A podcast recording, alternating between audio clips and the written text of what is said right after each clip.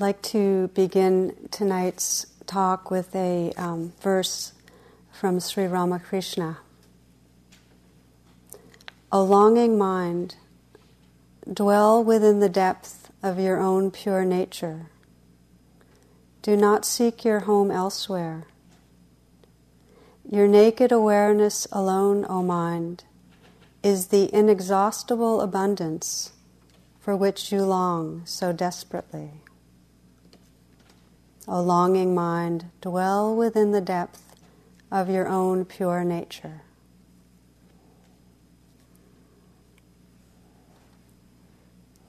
So, we speak a lot here about true nature and about Buddha nature. And I'd like to explore tonight uh, really what it is that prevents us from resting in that wakefulness, that goodness, that beauty which is our source? How do we turn away? And the practices really that we are doing together that reveal what is always and already here. Many years ago, at one of my very first Buddhist retreats, one of the teachers looked around at us and and asked a question which was How many of you really trust that you are a Buddha? You're an awakening Buddha, a Bodhisattva. And I remember in my mind, I went, Absolutely. Sometimes, you know, it was one of those. But it was great because over the next few days, I kind of posed this question, you know, who am I taking myself to be right now? And it really revealed the degree of, of selfing, of having an idea of a self basically that was on her way to something hopefully better, that was working on a problem, a self that was improving, a self that was having a hard time, a self that wanted to look good. But over and over again, there was you know, I'd find that there was some sometimes obvious and sometimes subtle sense of this self that was watching what was happening or things were happening to her, but selfness, and and that in those moments there wasn't a sense of the vastness and the radiance and the love which really is our source. There was a forgetting. So, my sense is that for many of us, we have a, a map in our mind of being on our way somewhere. And that um, Buddha nature, true nature, is maybe down the road. Maybe it's possible, but not here yet. Something we're working on.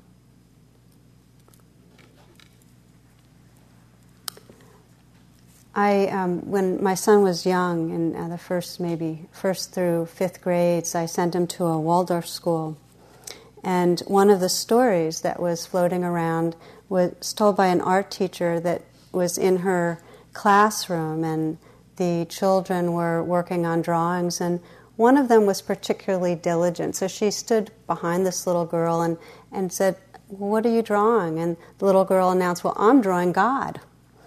And the teacher kind of chuckled and said, Well, hon, nobody knows what God looks like. And without skipping a beat, without even looking up, she said, Well, they will in a moment. You know?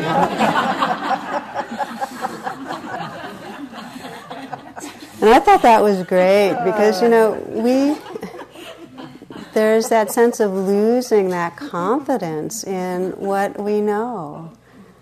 Somebody sent me a few years ago this cartoon, and it had these fleas wandering in a forest of fur, wondering whether there really is a dog, you know? so when we think what we long for is out there, down the road, somewhere else, we really can't relax fully and recognize just what's here. There's instead there's this kind of chronic. Uh, there's something more, something else to do, You can see it in your sitting when, when meditation can be pretty quiet, but there's some monitoring of, okay, what should I do next to make sure I'm getting the most or going the deepest? Or there's some place that thinks there's something to do so we can get there. Um, my story on that regard is that when I was 20, I moved into a ashram, spiritual community, kind of yoga-based ashram. Very strong sadhana, spiritual practice. We'd get up at 3:30 in the morning and do yoga and meditation and chanting and um, I had this notion, it was, it was these purification practices, and my notion was if I really went for it, that in, oh, six, seven, eight years, I should be pretty liberated. And so I really went for it. I was very type A, as many of us use that expression. And one thing I do is periodically um, go and meet with another teacher somewhere, and, and I always had that same question: is so, well, what else can I do? Like, how, what would help, you know, me wake up? And almost to a T, almost every one of them responded the same way, which was, just relax. And I go, yeah, relax, that's the thing, you know, and that would be my next. we really don't, somewhere deep down, if we're in this mind state of Buddha nature out there, down the road, it's not really okay to deeply relax. There's some sense of needing to be vigilant. the Buddha offered a really radical basic teaching that we find really in all the non dual traditions. And it's that we are never separated from bodhicitta, from the awakened heart mind. Not for a moment, any more than you could say waves are separated from ocean. So even the times we feel most stuck or contracted, we're actually never alienated from the awakened state. It just feels that way. And, and, this is really revolutionary when you think of it. It's just that we might conceptually understand it, but to really, in a cellular way, no, we're never separated from that which we long for. So even all of us, these us ordinary humans with our neurosis and hang-ups and self-doubts and confusion and addictions, it's, it's all of us have this essential wakefulness and love, this goodness of being, every one of us. So, the question that the Buddha investigated and that we explore here is how is it that we, we turn away from that essence, from that goodness? How does our mind and being get fixated and contracted? And that's we've been exploring here. A story that I have gone back to again and again that was useful was um, took place in, in Boulder at um, at one of Chogyam Trungpa's gatherings at, at Naropa, and in it, as it's described, he had this huge poster kind of of white paper, and he drew a little V on it, and um, said, "What's this?" And and most of the students said, "Well, you know, it's a bird." And finally, he said, "No, it's the sky with a bird flying through it." That basic shift, which is really a shift in view that, um, in a deep way, can help us to include what we're forgetting, just to remember that vastness.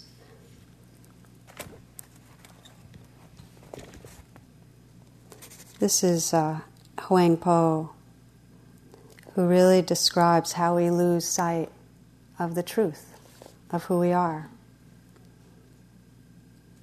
This pure mind, the source of everything, shines forever and on all with the brilliance of its own perfection. But the people of the world do not awake to it. Blinded by their own sight, hearing, feeling, and knowing, they do not perceive the spiritual brilliance of the source substance. if they would only eliminate all conceptual thought in a flash, that source substance would manifest itself like the sun ascending through the void and illuminating the whole universe without hindrance or bounds.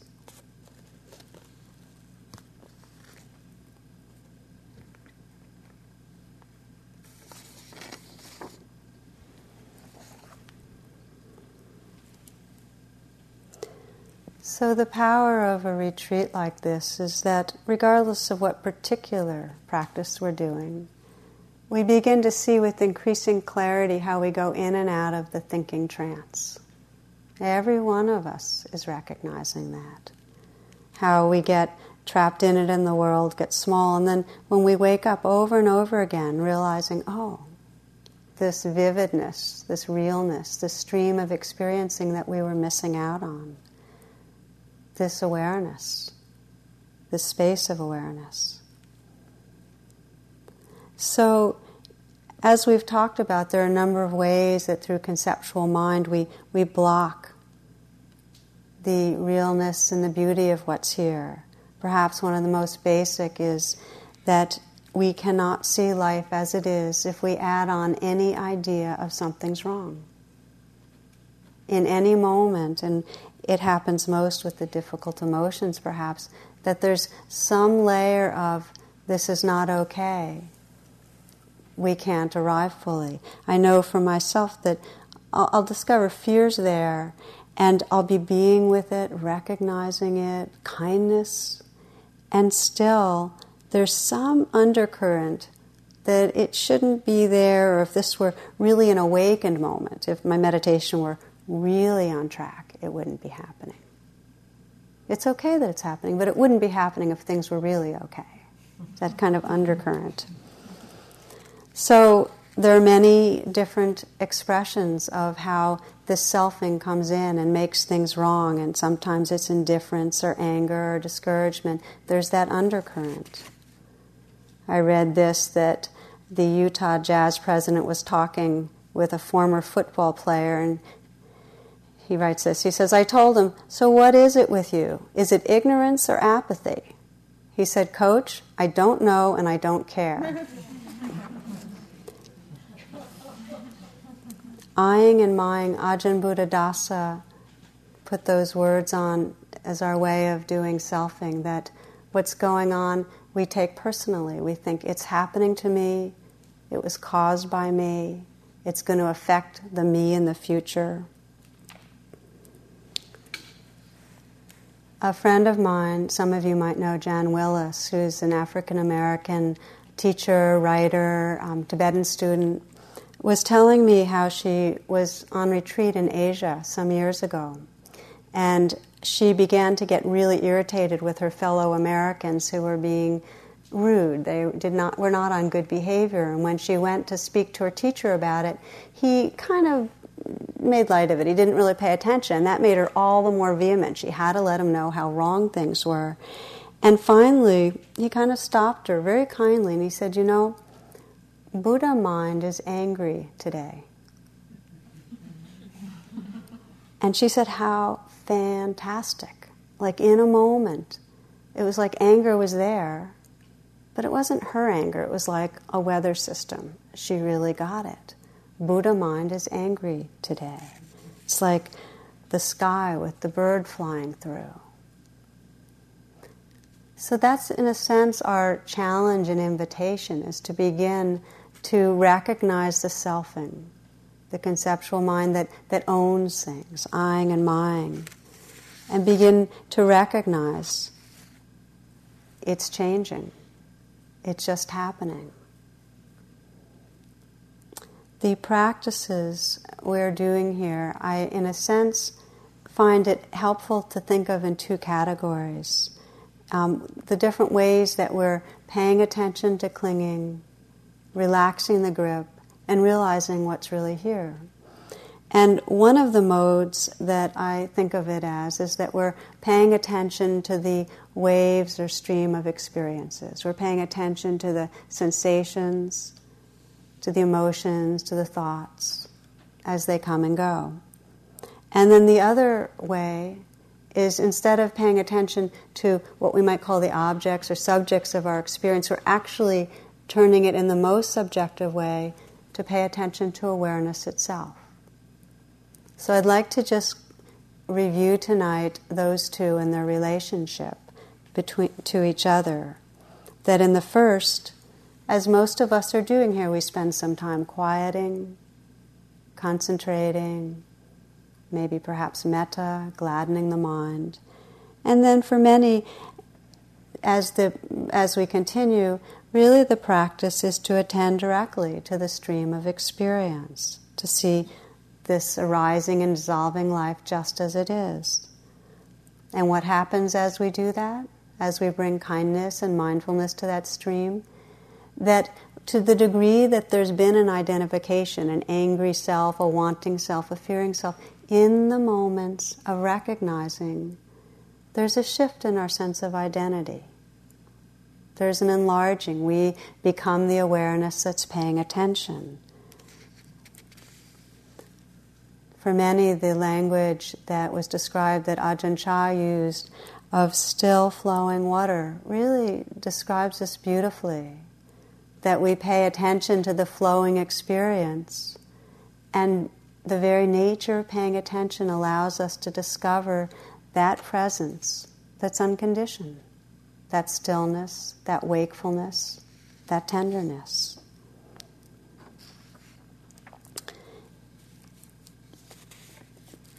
In um, one story I read, this is uh, written by Norman Fischer, who many of you know.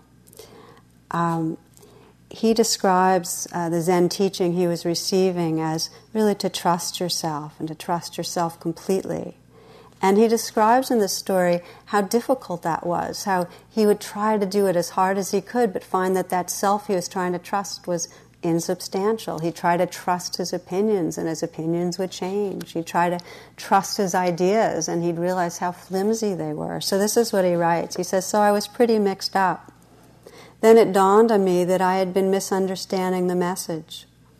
It was not to trust myself as self, but to trust my experience as it arose. And my experience consisted not only of what was inside my head, but also of many other things. When I saw clouds, clouds were my experience. When I heard a bird, the song was my experience. When someone told me what a jerk I was, that was my experience not something coming from someplace else to be find out and defended against. So, in this way, I worked very hard at trusting my experience, absolutely, even my mixed up thinking, right to the end, staying with it, not glancing off, and finally, I could find always, at the end of my experience, whether I liked the experience or not, a sky like mind in which every experience was very broad and deep.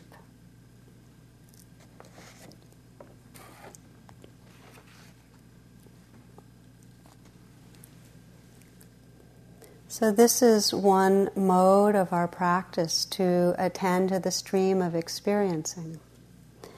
The second, as our minds get quieter, instead of attending to the arising experience, we can also begin to turn and look right into awareness. And that, that begins by letting go of even the subtlest layers of thought, the subtle veil of thought.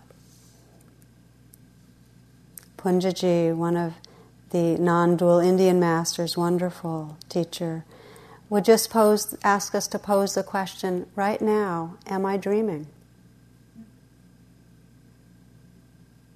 Just to ask, am I dreaming right now?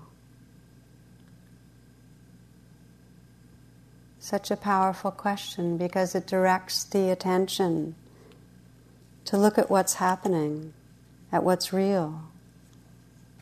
Usually there's a thin veil of conceptual thought that's filtering reality. Am I dreaming? We can ask when we notice a thought, whether it's one of the more happening ones or a wisp, where did it come from? Where did it go to? Read you something that Punjaji uh, one of his teachings, he was asked the question, What is this interval between the stream of thoughts? He writes this He says, In that interval is awareness. Between two clouds, there's an interval, and that interval is the blue sky. Slow down the thoughts and look into the intervals. Yes, look into the intervals and pay more attention to the interval than the cloud. That's all the teaching is. Look to awareness. Look to awareness and know this is what you are. This is your own place, your own abode. Stay here. You are home, whole, free.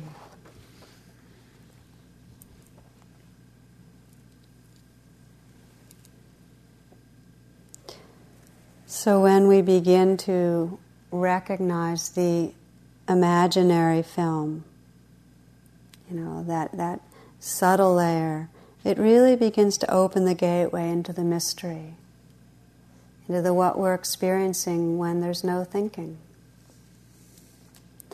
One of the things we notice as the mind gets quieter, we're practicing, is that there's sometimes a sense of a ghost self. And I like that language because that's how it feels a bit.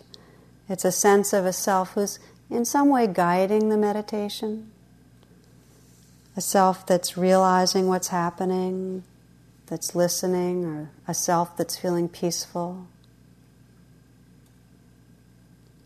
It's really the self that we sometimes might call the witness, the self that's maybe on its way somewhere. And when we're not lost in the weather systems, it's possible to relax even this most hidden level of clinging, this ghost self. A description I find really helpful is that when we're caught up some. It's like we're looking out at a movie screen. And there's this whole play of thoughts and feelings and emotions, and even the ghost self in the background. But it's all something that's on this movie screen. There's this kind of looking out. And that to become aware of awareness, to become aware of awareness, there's a looking back at the projector. And even beyond that, into the mind of the one that created the movie, into awareness itself. So there's a looking to see who's there. It's sometimes called self inquiry who is here? Who is looking? Who is aware? It's found in Theravadan Buddhism, it's found in Tibetan Buddhism, it's found in the, uh, most of the non dual tr- traditions that we bring mindfulness and turn it on awareness itself. So it's a shift that instead of paying attention to the waves of experience, there's that question who's knowing this right now? One of my teachers, Tsoknyi Rinpoche, describes the, this way of bringing mindfulness to awareness um, with the words, look and see, let go and be free. And as he does it, he uses his hands in a way that have kind of helped me for a really long time. He said, when we're usually in our normal state of some, some fixation, it's like the, the mind is looking out at the screen, and he has his hands like this looking out. And he said, so the first part is okay, so let's say there's a thought or an image or sound who, who is aware, to wonder, and just to turn attention back at awareness. Look and see, and then completely let go and be free. In the way he describes it, which has been most helpful for me, that looking is a very light glancing backward into awareness. There's not a there's not a probing or a penetrating. It's kind of like um, the description of soft eyes that are absolutely available, awake, not pulled back, not pointing forward and probing, just there. So we turn around with soft eyes and glance back. Who's aware right now? And then there's a complete relaxing into whatever is seen in the moment, a complete letting go into that. So, in a moment, I'd like to just explore it a little more, but I like to have a caveat or just to put out that for many this practice isn't a match at any particular at a certain particular time in practice. It can even be confusing. So to um, just explore with a curiosity and a light touch knowing you can put aside whatever doesn't doesn't re- resonate for you just to know that. So for now just to take a moment to sweep through the body and relax a bit.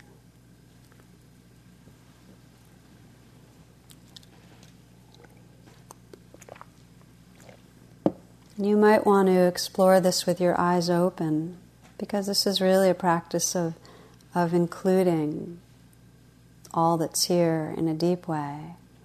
And one of the simplest ways to have the eyes open is to look straight ahead and up a bit, maybe 30 degrees from the horizon, and then just let the gaze gently spread to either side. So there's those soft eyes that are just receptive. And as you do, to just sense the space you're in and the space around us, these great skies, the openness. to be aware of the sounds, sounds in the room. Just letting your senses be awake, aware of the life that's here.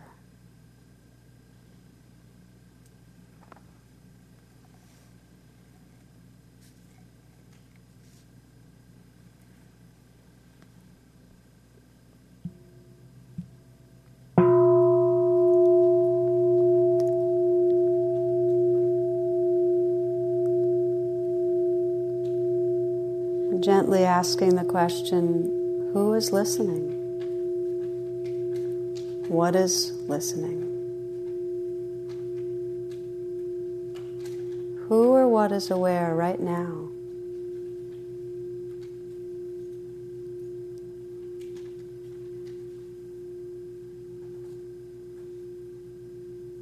Look and see, turning the mind back towards awareness.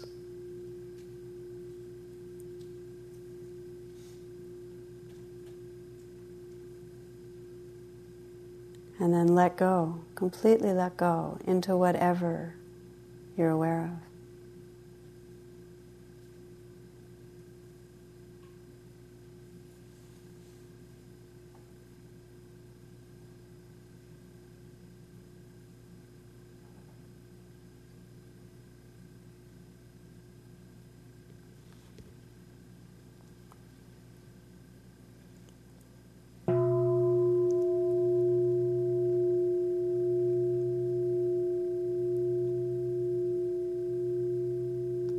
Is aware.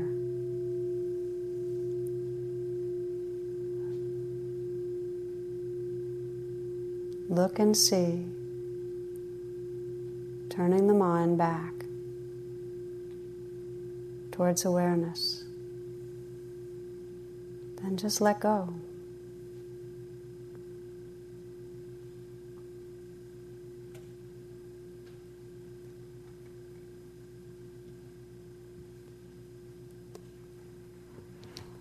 Can be natural to have a thought pop up. Well, me, of course. I'm aware. To just notice if there's a thought or thoughts. Who or what is aware of thoughts right now?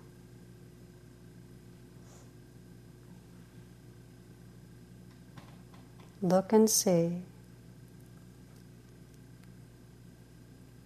And then relax completely into whatever is true.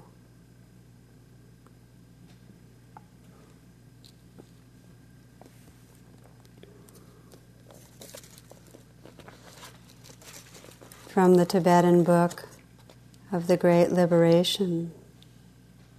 When one seeks one's mind in its true state, it is found to be quite intelligible although invisible.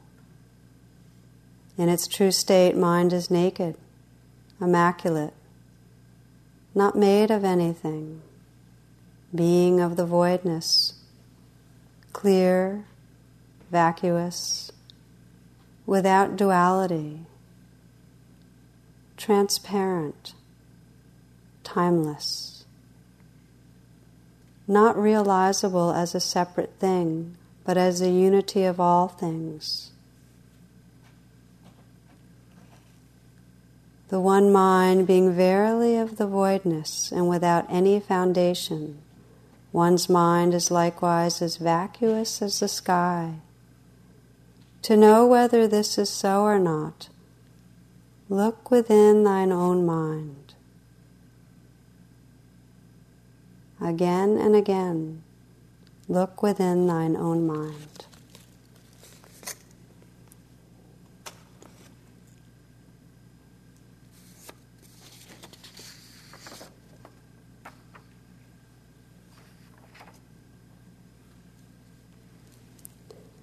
When we look without any thoughts or ideas into who or what is aware, we can't find anything. There's no thing that can be found. Many of you might know the word shunyata means empty of thingness, of any substantial non changing entity. Anatta, empty of selfness. So when we look into awareness, we can't find a self behind the curtain managing things. A classic Zen story I like the disciple Hui Ke asked his master Bodhidharma, Please help me to quiet my mind. Bodhidharma responded by saying, Bring me your mind so I can quiet it. After a long moment of silence, Hui Ke said, Well, I can't find my mind. there, said Bodhidharma, I have now quieted your mind. I like that because when we look within, there's just nothing we can find. There's no mind substance. We can't locate a center. There's no, no edge to experience we can find. There's no firm ground. So it can be disconcerting and scary and incredibly mysterious and enlivening. The Tibetan teachers say the seeing of no thing is the supreme seeing. No thingness, no self. So, this is the first, if we say, well, what is awareness? The first descriptor is awareness is empty of any thingness, empty in essence. Why are you unhappy? Says Wei Wu Wei. Because 99% of everything you do is for yourself, and there isn't one. One teacher described it this way this looking into awareness. It's like jumping off a plane without a parachute and then realizing, I mean, with a parachute, and then realizing you don't have a parachute. And then realizing there's no ground to hit. And then realizing there's no one that jumped. So it just keeps unraveling. So, one descriptor of awareness is this empty essence. There's no one, no thing there. But it doesn't mean that awareness is empty of life. It's actually filled with presence, alive with knowing. Right at this moment, just paying attention. Sounds are known, vibration is felt, form and color are seen. And knowing happens instantaneously. The nature of mind is cognizance.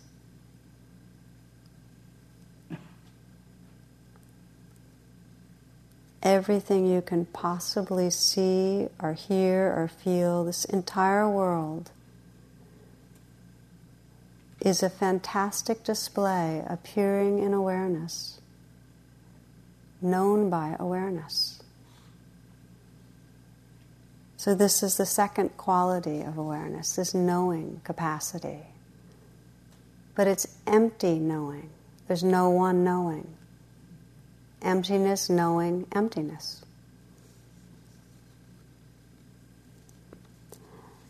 The two qualities, emptiness, cognizance, are inseparable, indivisible. It's like a sunlit sky that there's a radiance to the mind and it can't be separated from the space the boundlessness of mind. And so those two qualities together give this awareness an unconfined capacity, absolutely boundless and edgeless, a sea of wakefulness.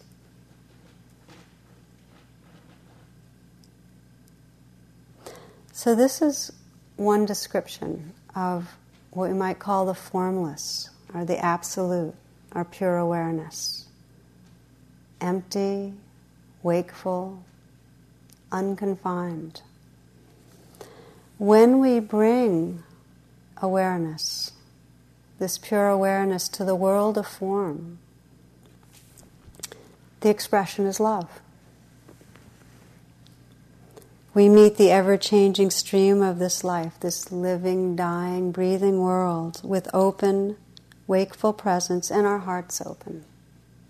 So it's been described that what our mind recognizes as empty awareness, our hearts experience as love. And really to have a fullness of realization who are we? It's very easy to get attached to one or the other. It's very easy to get attached to a quality of formless space and really want to dwell in that. And there's a subtle aversion to this living world in that. And it's very easy to get attached to the forms and lose sight of the sky, the openness, the emptiness, the pure wakefulness. Read you a Japanese proverb. Seeing pure awareness without engaging lovingly with our life is a daydream. Living in this relative world without vision is a nightmare. So this is really what we're talking about is the the Mahayana is, describes it beautifully with form and formlessness. That our practice is to really experience that purity of openness and emptiness and absolutely engage with the forms of this world. I'd like to share a, a personal story that happened to me on retreat of how this uh, just came alive in a very immediate way recently, which is that um, I was I've been on the phone periodically with my son Narayan, who's in, in college, freshman year in college. And one of the things that I made really clear to him that mattered to me was that he get a shot for meningitis because there's been a uh, science journal saying that any college freshman in a dorm should get that shot. So, um, but his response was that um, he really didn't want to bother. It's kind of the immortality complex. Oh, come on, it's not going to happen to me. And laziness. He didn't. these are his words, but he didn't want to do it. So it set off in me a real um, kind of a chain reaction of being really angry at him for not cooperating with my wants. And so I stayed with that. I could have said, okay, um, who's aware of this anger? But I, I just stayed with the anger and found that underneath those waves of experience was fear. You know, I was afraid that something bad would happen to him and um, that he wouldn't be okay. And then underneath that fear, when I stayed with that, was a sense of grieving at the distance between us, the distance of losing him perhaps on you know, if he if he really got sick in some way, and also just the distance of um, being at odds. And when I stayed with the grieving, with the feeling of pain of separation, really stayed with it, there was love. Underneath the pain was caring. And it was at that time that I felt the love for him that that's when I said, okay, so who feels love? Who's aware of love? And all there was was empty, open awareness, but it was suffused with loving, with the flavor of love. And this is one of the pathways that I find so beautiful that we can be with the waves of experience and really open to them and, and really arrive in the fullness and poignancy of our heart and also see in that love, in that compassion, in that joy that it's empty. And it doesn't go away. What happens is then this whole universe and reality is awareness completely flavored with, suffused with that quality of heart. So that's one direction of the practice. Another is that if it's very quiet, we can just turn the mind and relax into that openness and emptiness, and then whatever does arise gets touched with compassion, felt with compassion. Now, as I began tonight, I said it's just part of our conditioning to contract and not see what's here, what's always and already here, here now, always. And in the uh, Tibetan Dzogchen tradition and also Mahamudra tradition, there's a reflection that I found incredibly powerful to keep reminding me of what I forget. And I'd like to, as part of closing this talk, um, share it. And the reflection is that it really is the four reasons we forget that we go into trance. And they go like this that the awakened heart mind is closer than we think. The second is it's more profound than any conceptual mind can fathom. The third is it's easier than we assume. And the fourth, it's it is more wondrous than we imagine. So, just to take them one at a time as a reflection that we can do together. That bodhicitta, this awakened heart mind, is closer than we imagine. That we have some idea that it's somewhere else, it's out there, down the road. And yet, what we discover is there is no out there. There's no world out there. We often think of it like the mind is in the body. We'll point to our mind. We'll say, you know, I'm inside there. Awareness is in here. And yet, in a way, our entire experience of our body is known by awareness. Right now, the vibration, tingling, whatever feelings in our heart, whatever thoughts are known by awareness.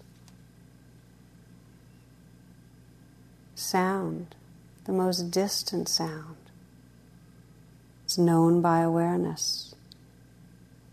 So, this awareness, this presence is right here. It's closer than we imagine. It's more profound more primary than any idea we might have about reality. see if I can find this.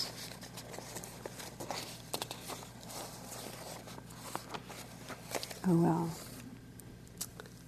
Sri Nisargadatta writes the real world is beyond our thoughts and ideas. We see it through the net of our desires, divided into pleasure and pain, right and wrong, inner and outer. To see the universe as it is, you must step beyond the net. It is not hard to do so, for the net is full of holes. So we need to step through the net of thoughts and ideas. It's more profound, it's beyond that. And when we do, when we get outside of the ideas, already here there's a radiance and a mystery, a beauty that our mental thinking, our sense of being a self, cannot imagine.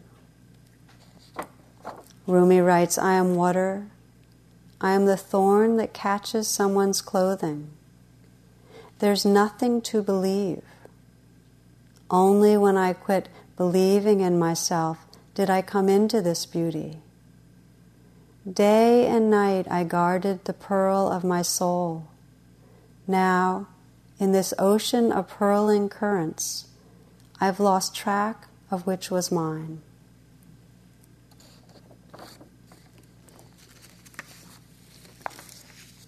So, this beauty, this awareness and goodness, it's closer than we can imagine. It's right here. It's more profound, it's beyond any idea, any thought, any sense of self. And then it's easier that we have this, this idea of spiritual realization as something to obtain, somewhere to get. And often there can be a sense of grimness when we get into the selfing that there really is something that has to happen that's different. Here's the poet Hafiz.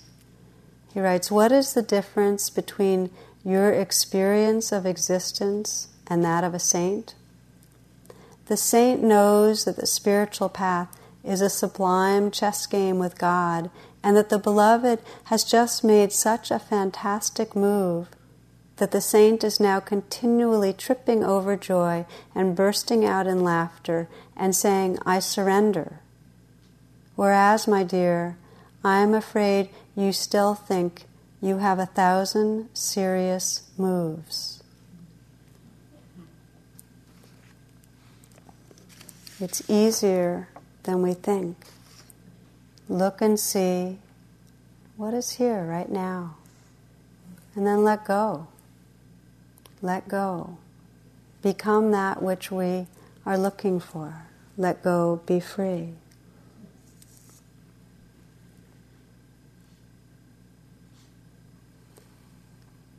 We're so in the habit of tensing and trying. We're reminded to rest in natural great peace, this exhausted mind. To really let go into what is here. And in the moments that we genuinely rest, we find that it really is the secret of the path, this relaxing.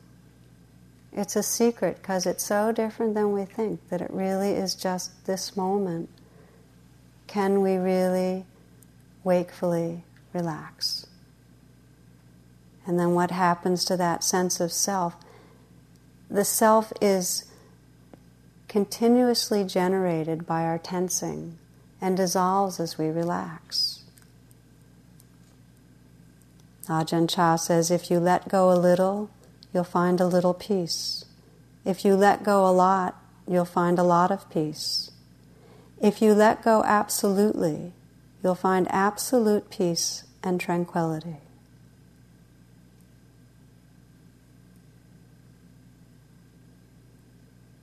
So it's closer, right here, this awareness, this openness, this wakefulness. It's more profound than any idea, and it's easier. We relax into what's here. And the last is more wondrous, imago, amazing this mystery we come onto. In the Tibetan teachings, there's a description of how we practice by looking into awareness and becoming that awareness, and then moving through the day as a child of wonder. And I love that instruction to move through the day as a child of wonder, stepping on the earth with reverence letting our minds mingle with the great sky, discovering the natural vastness, the sounds of the birds, all the creatures held in our heart, this world held in our heart. A child of wonder. This reading is called Monet Refuses the Operation. Doctor, you say there are no halos around the streetlights in Paris, and what I see is an aberration caused by old age and an affliction. I tell you, it has taken me all my life to arrive at the vision of gas lamps as angels, to soften and blur and finally banish the edges you regret I don't see. To learn that the line I called the horizon does not exist, and sky and water, so long apart, are the same state of being. What can I say to convince you? The House of Parliament dissolved night after night to become the fluid dream of the Thames. I will not return to a universe of objects that don't know each other, as if islands were not the lost children of one great continent. The world is flux, and light becomes what it touches, becomes water, lilies on water. Our weighted shapes, these verticals, burn to mix with air and change our bones, skin, clothes to gases. Doctor, if only you could see how heaven pulls earth into its arms and how infinitely the heart expands to claim this world, blue vapor without end.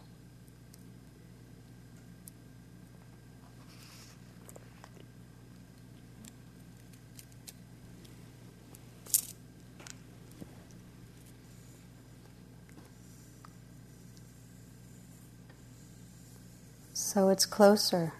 This miracle of awakening, this awareness is closer, easier,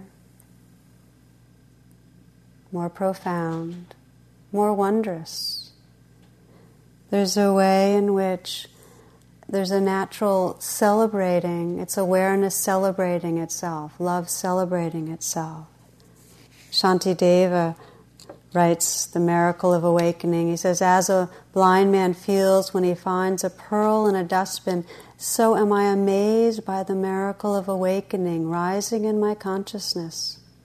It is the nectar of immortality that delivers us from death, the treasure that lifts us above poverty into the wealth of giving to life, the tree that gives shade to us when we roam about scorched by life the bridge that takes us across the stormy river of life, the cool moon of compassion that calms our mind when it is agitated, the sun that dispels darkness, the butter made from the milk of kindness by churning it with the Dharma. It is a feast of joy to which all are invited. As a blind man feels when he finds a pearl in the dustbin so am I amazed by the miracle of awakening rising in my consciousness.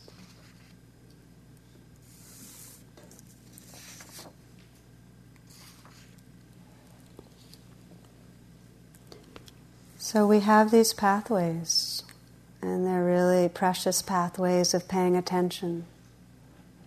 That we can ask what's happening and really notice right now.